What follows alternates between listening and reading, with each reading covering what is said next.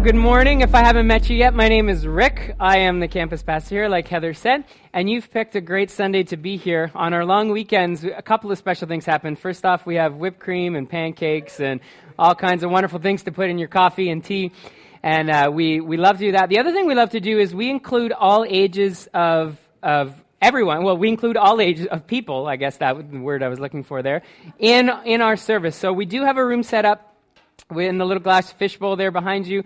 And if you feel like your kids need a little break to go run around, go right ahead. But what we have um, prepared is, is, a, is a pack, and in those packs there are the notes for the, this morning's message. There's activity and coloring pages as well. And so you, we don't set an age limit on those, though. So if you feel like you need coloring and word searches to fo- follow along this morning, that's great. And if you feel like you don't, then there are notes in your bulletin as well as on the Portico app, and you can follow along with that. What is your earliest memory of there being a God? Think back. The earliest memory that you thought, hey, there might be a God. This is every, every age of person in the room. The first time that you thought there might be a God. I, I remember the first time I considered that there might be a God. I didn't grow up going to church. And the first there might be a real God moment came when I was on my bike when I was six years old. See, I grew up in a day when overparenting was overrated, I guess you, you would say. There's kids seem to be more of a nuisance than anything to parents. Parents would kick us out of the house at sunrise, and if we made it back for dinner, that was considered a bonus. And around around noon, when the sun was beating down on us and we were sweaty and hungry, we would come like starving people looking for food, sandwiches, cookies, something. And m- mom would have sandwiches ready, and then she would have a wonderful idea. She would say, "Why don't you go and take that as a picnic outside at the park with with your friends outside, and then and then go and play again somewhere?" And as a parent, I've discovered what this translates into. It translates into, "I don't want your little friends being noisy and messing up my house, so get out." Kids, kids look at me for a minute. If you're here under the age of, uh, well, whatever, if you're a kid in the room, picture this all day, outside, unsupervised, free to go wherever you wanted to. That was a world that I grew up in, and that world was called 1985. It really did exist. And you'd be arrested for giving children that kind of freedom today, it seems like. But back then, it was just the way that it was done. And I remember, it was 1985, I was six years old, and we didn't have all day kindergarten. We only had morning kindergarten. So I went to school for about 20 minutes every morning or something like that. And, and then we were, and then we had the afternoon off. And I biked to a construction site with my friend. Again, mom, mom said, get on your bike and go around the park. So a friend and I biked over to this construction site and we saw unfinished homes with the basements dug out. And we, what, what would you do, guys, if you found a giant hole that you could, what would you do? Aaron, what would you do? If there was a giant hole and no adults around? Exactly. You would jump in and go, and Kathy's like, yes, that's my boy. You would climb down the wall. You would jump into this unfinished basement. So that's what we did. But I was six years old and three feet tall. And although I was able to get down, I wasn't necessarily able to get out. And at that point, after about an hour being stuck in the basement and my mom not really worrying where I was because this was a normal way of life, I felt that life was probably going to end that afternoon in the basement. And it was the first time that I considered, I wonder if there was a God, and if there was a God, could he help me get out of this basement hole? And, and, and I prayed. I remember praying, God, we need help. Get us, get us out of this hole. And, and God sent elementary school children, aged angels, I believe, on their way home from on their way home from school because we went out probably at one o'clock. So we had been down there probably for two hours, and there was kids on their way home from elementary school. And they came by and we were screaming, help, help, we're stuck in the hole. It was this wonderful experience where there was elementary school aged kids building a human chain and pulling us out and feeling like we were Chilean miners being rescued out of the hole. And I have believed in God ever since that day. No, just kidding. No. my mom, my mom became a Christ follower, became a Christian when I was in elementary school, and she brought me to church, and I would agree to, I would agree to go. And I went to Sunday school class, and I was introduced to this, this God called, called Jesus. And he seemed like the fun party kind of God. He was turning water into wine, and he was caring for, and he was caring for people. He was healing people, and he was pictured even as this gentle, wonderful person with wonderful hair. We've got this image here, Stuart. I'm going to throw. Yes, this was this was how I was introduced to Jesus, carrying lambs and beautiful, beautiful washed hair, which never would have happened in the Middle East. And I liked I liked this God. And then we would start to read stories of the Old Testament. Remember, I had never been introduced to God before. I was just going to Sunday school, and we did this Jesus on a felt board. And then, and then I went to read some of the Old Testament, and I read about Noah who built this giant boat and brought all kinds of animals onto the boat. And why did he do that? Does anyone remember why he, he had Noah build a boat? Why? Yeah, and what was he going to do with everybody else? No, he was going to drown them. he was, he was, he was putting one family on the boat, and then I was introduced to this God that said, and he's going to drown every other human being and animal on earth. Uh, that's not a very, Jesus has a lamb on his shoulders. Why would he kill all these other little millions of lambs? This isn't, this doesn't make sense at all. And then, and, and then we were introduced to the story of, of Daniel and, and, how, and how Daniel was praying and he was faithful to God and, and, how, and how God protected him in the lion's den. And there were priests that tried to trick uh, the king into having Daniel killed and these priests were going to be put to death. And I don't know if you read this story, but it wasn't just the priests that were put to death. Their wives and their children were put to death as well for what, what the priest did. I'm thinking, God is angry and God, God is, God is mean and he, he sent diseases and plagues and he called people to war and there's all this hate in the Bible. Maybe God's son Jesus was so nice because he had such a mean father. I mean, we just, we just read, we just sang about this song that said, You're a good, good father. It's who you are. And I read the Bible and I go, No, you're not. You're a, you're a mean, mean father. I like Jesus with the lamb and the hair, not so sure about this other side of God. So, our first discussion question, and I was explaining this to some people who are, who are visiting with us, but in case you didn't uh, get a chance to hear this, you don't have to answer if you don't want to this morning. This is if you're if you just want to listen, you're more than welcome to. But this we're going to have three discussion questions at your tables, and you don't have to have any Bible knowledge to answer these these questions. These are just your opinion, your experience. But our first discussion question for everybody at the table: What was the way that you first started to picture, or you first started to understand who God is? So, what are your earliest memories of, of what God might be like, or who He was, and that kind of thing? So, go ahead. We'll give you three, four minutes at your table just to share with one another what, what your experience was about learning who God was. So we're in our we're in a series. If you're just joining with us, we're in a series called Tough Questions, and we're in the second last week of this series. But actually, what we've been doing is we've had this presentation of the tough questions that whether you're somebody that's just a skeptic of God, that you're not quite sure, that maybe these are the questions that you would bring to God, or maybe you're someone that's just checking out your faith. And, and these are the questions that you, that you would need answered before you could fully buy into who God is. Or maybe you're a believer, you're a Christ follower, but these are the answers that, that maybe some people bring, or the questions that some people bring to you. So we're into our second last week of this.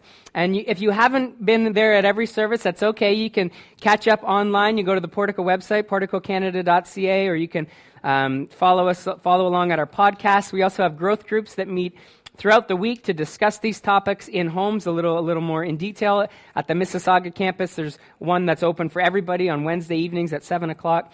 So we're going to go ahead and answer the question or open up the question. We don't always get to full answers on Sunday mornings. That's why we need to be in the growth groups. we're going to open up the question of why is God so angry? And there's notes to fill along in your, like I said, on your Portico app. You can download that in your bulletins or as well the handouts for the kids. So here we go. Why is God so angry? Number one, why does the God of the Old Testament seem to be so angry? That's your fill in the blank. Well, God did some pretty angry things in the Bible. There, there is no getting around that. And it's very easy to jump to a belief that God has anger management issues, that he just blows up at people, then he backs away, and then he gets mad at people. And, but but here's, here's what we need to remember is that any action that is viewed outside of its context it's dangerous because it can be easily misunderstood. Have you ever lost your temper for good reasons? Have you ever maybe acted as something that if people didn't know the context, um, they, would, they would judge you a certain way. So we want to look at a couple of instances where God lost his temper, but we want to look at maybe what really happened if we go to the context that, that, that it's brought into. So let's go to the, the prototypical immoral cities that God judged that many people outside of church and Bible would know, called Sodom and Gomorrah, where, where we recognize that there were all kinds of people that were just sinful and bad and, and selfish, and not only were they not God fearing, they were just right against God. It's, it's kind of like Oakville. No, just kidding, just kidding. just like Oakville, right? Anybody from Oakville? No. Actually, I know somebody. Whoops. Sorry. Fletcher, I love you. we wonder why God would destroy an entire city. And this is, we ask, we, we, we, we get into this story, and there's, there's a man named Lot and Lot's running away from the city. Lot had lived and, and been in Sodom and Gomorrah, and, and his wife turns back to take one lo- longing look at the city that where she had lived and where she had raised her family. And when she turns back to look at the city just before it's destroyed, she's turned into a pillar of salt. And we go, God, why, why are you so mean to these, to these people? So let's do a little pre-reading into the story. You'll see that, that God looked at the cities and saw that, wow, these, there's nobody in this city that actually loves me at all, that, that lives anything like I've asked them to live. I just, I need to get rid of these cities because they're, they're, they're leading people away from God. And if you look at it, he was willing to spare the city if there were 50 righteous people in the city. Abraham said, God, you're a good God. And he, he ends up arguing with God and say, if there's 50 people in this city that are actually decent people, will you spare the city? And God said, yes. Well, he couldn't find 50 people. So he went back to God. God, what if there were 45 people? He said, Yeah, well, okay, I'll spare the city for 45 people. What if there were 40 people? What if there were 30 people? What if there were 20? He does this six times. He argues with God, and God says, You know what? If there's 10 decent people in this city that have any kind of life that lives towards me, I will completely spare the city. God goes back and forth and has patience, and God goes back and forth and has and says, Yeah, I'll, I'll spare an entire city if there was 10 people that honored me. And God wasn't necessarily being angry and judgmental. He was acting out a consequence on people that had totally given up on him.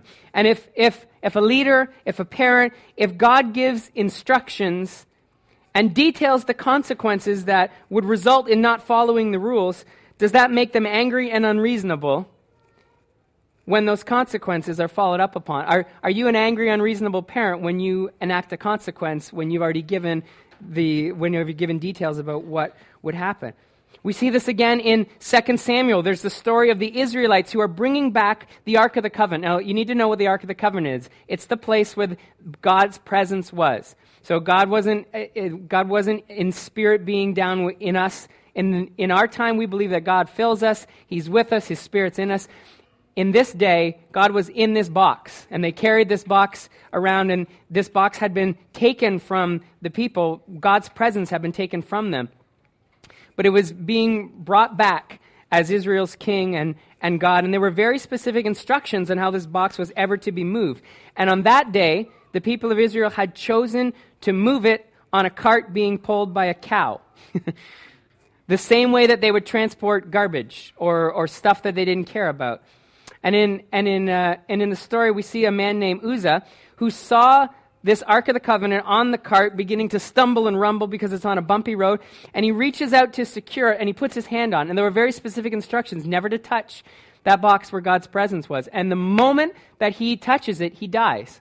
And you think, God, why are you being so mean? He was protecting the ark, he was protecting your box.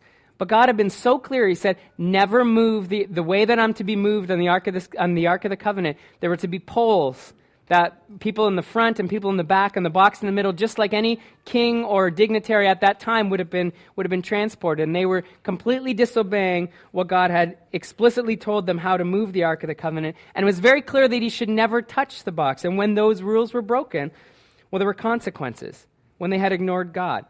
And when you get the whole story, you get this picture that, well, maybe God isn't judgmental and mean. Maybe God is just and acts out consequences. He's, he's, he tells us what the expectations are, He tells us what the consequences are, and then He acts those out. In Exodus 34, 6 and 7, here's what it says, the verses on the screen this morning. As he passed in front of Moses, proclaiming, The Lord, the Lord, the compassionate and gracious God, slow to anger, abounding in love and faithfulness maintaining love to thousands, and forgiving wickedness, rebellion, and sin. He does all that, yet he does not leave the guilty unpunished. And is the God of the Old Testament angry and mean? Maybe not. Maybe he's just is who he says he is. I have patience and I give chances and I do forgive. Yet when there's someone, yet when we act and we become guilty, we're not unpunished. And these, this was given to Moses on the mountain with God, who was receiving the Ten Commandments, the ten things that were, that were the foundation of what the rest of the law was built up upon. But in this, God reveals the duality of his nature. He's compassion, he's caring, he's loving, he's forgiving. Yet at the same time, he is able to give out just punishment. And our second discussion question this morning as you go around your tables, and again, this is just your opinion. In your opinion, do people think God is more compassionate or more judgmental? And why do you think that is? Go ahead and, and discuss with each other. Is God, do people think, not necessarily you, but when you engage in discussion, do people think God is more compassionate or more judgmental? And, and, and how have you come to that conclusion? Go ahead.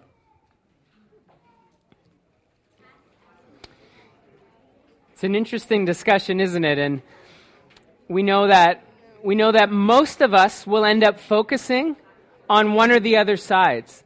We know that some people will end up saying, you know what, God is this judgmental, angry God, and other people say, I don't see that. I see this compassionate, loving God. And the reality is, it's because he has this dual nature to him. God's character of justice demands that he have consequence. But his patience and his caring and his loving side demands that he first give warning and second warning and third warning. And actually, if you go into the scriptures, you'll find that there are twice as many references to God's, com- more than twice as many references to God's compassion in the Bible than there are to his judgment and his wrath and his anger. So maybe God's not angry, he's just clear and he's just. so let's go to our second point there. Why does God's character seem to change then in the New Testament? And we know that between the Old Testament and the New Testament, there's about a 400 year gap where there's no prophets writing and there's nothing happening. So, do we think God takes the 400 year timeout, does some anger management courses, and then comes back in the New Testament and reappear as the soft spoken Jesus with the lamb around his shoulders, the more tolerant version of whom God is?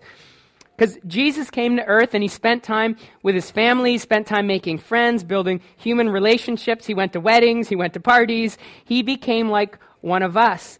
And he told people, remember what he told people the purpose was, why he was here? He told them that he was revealing God to them. He was, he was coming so that they would see who the Father is. And, and one of his friends, Philip, who was a disciple, he said, Jesus, when is God literally going to show up? If you're saying you're to reveal God to us, when is he actually going to show up? And here's what Jesus' answer was in John 14 9. He said, Don't you know me, Philip? Even after I have been among you for such a long time, anyone who has seen me has seen the Father. So how can you say, Show us the Father? Theologically, we know Jesus was God. He was incarnate. He was in human form.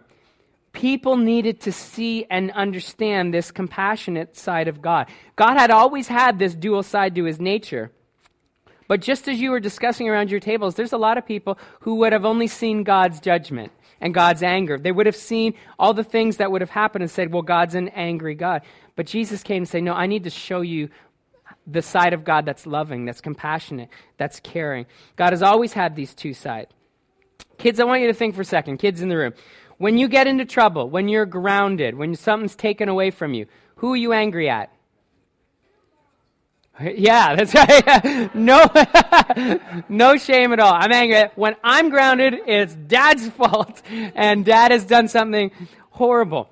Well, let me ask you this. So you're saying when you disobeyed a rule that you have been reminded about 10 times and you didn't change at all, maybe for days and days and weeks you didn't change, you're mad at dad? well, you are, aren't you? We, we get, yeah, we are. You're warned, you're warned 10 times. Mom counted to three. She went one, two, two and a quarter, two and a half, two and a third, two and seven eighths. Like she gave you every chance you can, and you're mad at mom for taking something away. Well, that seems a little crazy.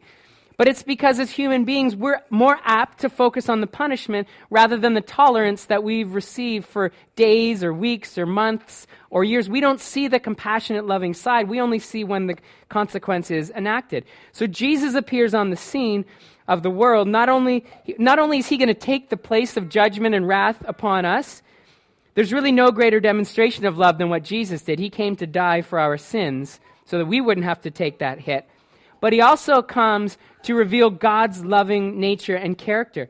See, for thousands of years, when people approached God, they had to kill something. We know this from, from the sacrifices, right? When they were going to come to the temple, they had to kill something. They had to be purified. And if they approached God in the wrong way, they would die themselves. They were terrified of God. They had this, con- this is where the concept of the holy fear of God came from. And then Jesus comes and he says, Let me teach you how to pray. And he says, Abba, which translate to daddy, father. Here's what we see in Luke 11, 2. He said, When you pray, say, Father, hallowed or holy be your name, and your kingdom come. They would have looked at Jesus like he had three heads. Like, you want me to call the guy I've been killing things to come to pray, and now you want me to call him daddy? I don't think so. He's the one that brings plague and death to those who don't obey. That's the one you want me to start treating as, as father? See, the people would have not had this understanding, and that's why Jesus is here. Now, think about this in our context. The people that we love the most are the people who have the greatest ability to aggravate us, don't they? right? In a group discussion, when you were just in group discussion, if somebody cut you off and you have no idea, this is the first time you've met them, and they cut you off, you probably didn't say anything, right? You probably like you oh, you just be polite because you don't know them. If it was a friend that interrupted you, well, you might look at them and say, "Oh, I didn't know I was done speaking," right? and if it was somebody in your family, you may go home and, "Why would you just cut me off? I was saying something in the group." You you just lose it.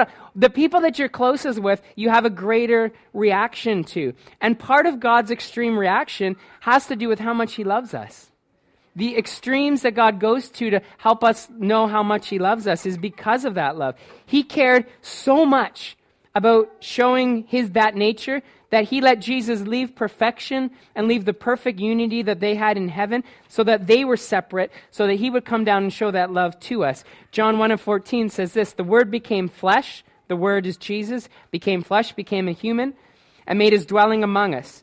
We have seen His glory, the glory of the one and only Son who came from the Father, full of grace, but also full of truth. So he's not just angry, and his character never changed. He just needs us to know who he is and how he asks, uh, how he acts. And that leaves us for the big question for today. This is one of the, the biggest stumbling blocks as people are coming to God and saying, why is God so angry? Here's the third question Why would a loving God send people to hell? Is the concept we want to deal with this morning. Now, before we get going on this one, I'm going to send it back for your, to the tables for the, for, for the last point. Do you personally believe that hell exists? And if you do, what does it look like to you? What do you think? What's your concept of hell? So go ahead around the table. And you know what? As we were as we were getting ready for this week, I thought, great, this is the week we have kids in our service. And I thought, no, absolutely, this is great. Because God came so that we would understand both sides, how much He loves us, and that there are real consequences in life.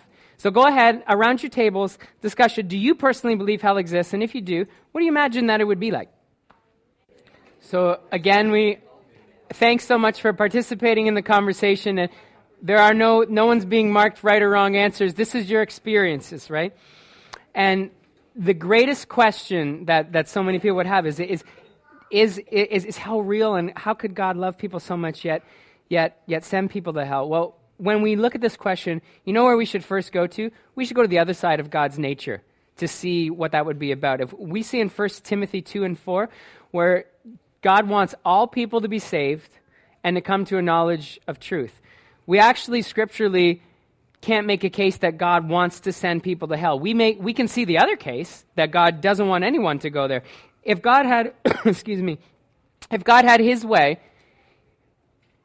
his loving side would say, yes, we'd all get to go to heaven, and heaven is a place, there's no pain. It's promised. There's no suffering. We don't have to struggle to work, where we live forever, where God is nearby. It's a place full of people who are enjoying perfection, and here's the other part who want to be there with God. It's a place where people have said, Yeah, I, I believe who God is, I love who God is, and I want to be there with God, and I'm going to spend eternity forever. Biblically, we can make this case for a very real heaven that God wants us to go to. But also from the Bible, we can make a case for a very real hell. Did you know that Jesus taught more on hell than he did on heaven?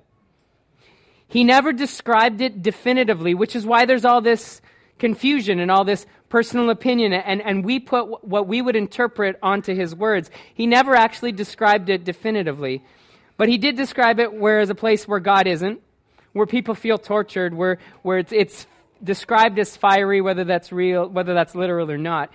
Overall, we know it's a place that I don't really want to end up. At least I know it's a place I don't want to end up. And I can see that God doesn't want me to end up there, which is why when he was here, when Jesus was on earth, he spent so much time talking to people about it. Go, it's a real place, and you don't want to go there. And I would do anything to not make you go there. In fact, I would even die so that you don't have to go there, which is what he did. And the, the disciples who got to know Jesus personally and they knew that he was so compassionate, here's what they believed. After Jesus came back from, from the dead when he was resurrected, they believed that everybody on earth at that time would become a Christian. When Jesus left and they said he was taken up into the clouds, the prevailing belief at that time was that he was going to come back when everybody all over the world believed in who Jesus was. They said, You're going to, because the Spirit said, You're going to go into all the nations Jesus said, You're going to go and baptize and make disciples, and the Spirit's going to bring you. And they believed, they truly believed that everybody would come to faith in Jesus. And so there was this discussion how come Jesus hasn't come back yet? It's been like 10 years. we see it in 2 Peter 3 and 9. The Lord is not slow in keeping his promise because people were starting to say, well, how come he's being so slow? How come he's not coming back yet? As some understand slowness, instead, he is patient with you. He's not wanting anyone to perish, but everybody to come to repentance. That's what they believed, that's what they were teaching. Now, we look around the world today, it's been 2,000 years, and we really don't believe that everybody's going to come to faith in Christ. And we also know this God doesn't force his rules or his life or belief in him on any of us.